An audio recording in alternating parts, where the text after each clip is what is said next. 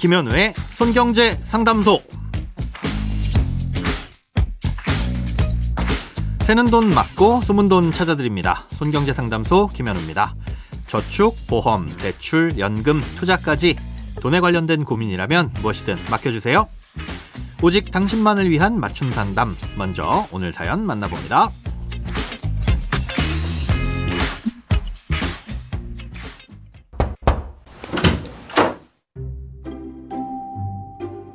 안녕하세요. 손경제를 통해 경제에 눈을 뜨게 된 30대 직장인입니다. 저는 3월까지 직장을 다니고 한동안 일을 쉬려고 합니다. 그러다 보니 국민연금과 건강보험에 대해 궁금한 게 생겼는데요. 퇴사 후에도 국민연금은 이미 가입하여 매월 일정 금액을 납부하려고 합니다. 최소 월 9만원부터 낼 수 있다던데 저는 월 20만원까지는 낼 여력이 있습니다. 9만 원이 아닌 20만 원을 냈을 때 더 낸 보험료만큼의 혜택이 돌아오는 건지 일단 궁금하고요. 건강보험의 경우 무직자는 지역가입자로 변경되어 매월 고지서가 날라오는 건가요? 작년 12월부로 휴업 중이고 폐업도 고려 중인 개인 사업자가 있는데 이게 건강보험료에 미치는 영향이 있는지 그리고 건강보험료를 적게 낼 수 있는 방법도 있는지 궁금합니다. 네, 퇴사 이후 한동안 일을 쉬실 계획인데 그 기간 동안 국민연금은 얼마를 내는 것이 좋고 또 건강보험료는 어떻게 부과되며 아낄 수 있는 방법은 없는지 궁금하시다는 내용입니다.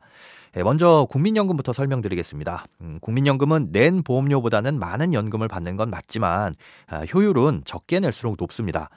9만 원씩 10년을 내면 약 19만 6천 원 정도의 연금을 받지만 20만 원씩 10년을 냈을 땐 약 26만 원 정도의 연금을 받게 됩니다.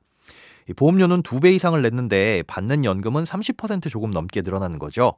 그래도 어쨌든 낸 돈보다는 많은 연금이 지급되긴 합니다만 예, 내는 보험료 대비 받는 연금액이 내는 액수만큼 정확하게 비례하지는 않습니다. 아, 이건 국민연금이 단순 저축이 아니라 소득 재분배의 기능이 있는 사회보험적 성격을 띠고 있어서 그런데요. 효율이 좀 떨어진다고 하더라도 민간 연금 상품에 비해서는 월등히 높으니까 조금이라도 많은 연금을 받고 싶으시다면 여력이 되시는 만큼 내시는 게 좋은 선택일 거라고 보입니다. 예, 다음으로 건강보험료에 대해 설명 이어나가겠습니다. 아, 직장을 그만두면 직장 가입자에서 제외되니 당연 예, 지역 가입자로 자동으로 전환됩니다. 예, 그럼 지역 가입자 보험료 부과 기준에 따라 보험료가 부과될 텐데요. 현재 상태에선 소득이 없지만 가지고 계셨던 개인 사업장에서 발생한 소득이 얼마나 되느냐에 따라 건강보험료에 영향을 미칠 수는 있습니다.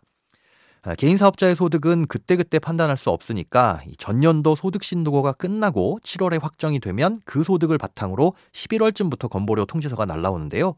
아, 이렇기 때문에 사연자님은 2021년 한 해 동안 발생한 소득이 작년 7월에 확정됐고 그걸 기반으로 이번 건강보험료가 부과될 수 있습니다. 그렇다면 지금은 휴업을 해서 매출이 발생하지도 않는데 건보료를 내야 하는 부담이 생길 수 있죠. 예, 그러면 건강보험공단에 휴업으로 인해서 소득이 없다는 사실을 신고하시고 보험료 조정을 받으시면 됩니다. 어, 다만 이때 유의하실 점은 만약 다시 사업을 재개해서 소득이 발생되고 이 소득을 신고하게 됐을 경우 그간 휴업을 했다는 이유로 내지 않았던 보험료를 몰아서 내야 할 수도 있습니다. 아, 이건 악의적인 의도를 가지고 건강보험료를 내지 않으려고 허위로 휴업 신고를 하면서 보험료를 감면받던 사례들이 있어서 그렇습니다. 예, 만약 실제로 폐업도 고려하신다면 아무런 문제될 건 없습니다. 예, 건강보험료를 좀 적게 낼 수 있는 방법도 없냐고 물으셨는데요. 아, 현재 직장에서 내고 계신 건강보험료를 최대 36개월 동안 그대로 낼 수 있는 임의 계속가입 제도라는 게 있습니다. 예, 쉽게 말해 지역가입자로 전환되고 난 후 내야 하는 보험료가 직장에서 내던 보험료보다 많다면 직장에서 내던 보험료를 선택해서 낼 수 있는데요. 최초로 고지받은 지역보험료 납부 기한으로부터 2개월이 지나기 전에 건강보험공단에 신청하시면 되니까요. 아, 일단은 지역가입자로 전환되고 보험료 납입 고지서를 받아보신 후 판단해 보시면 되겠습니다. 크고 작은 돈 걱정 혼자 끙끙 앓지 마시고 imbc.com 손경제상담소 홈페이지에 사연 남겨주세요.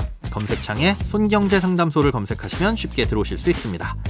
여러분의 통장이 활짝 웃는 그날까지 1대1 맞춤 상담은 계속됩니다. 돈 모으는 습관, 손경제 상담소. 다음 주에도 새는 돈 맞고 숨은 돈 찾아드릴게요.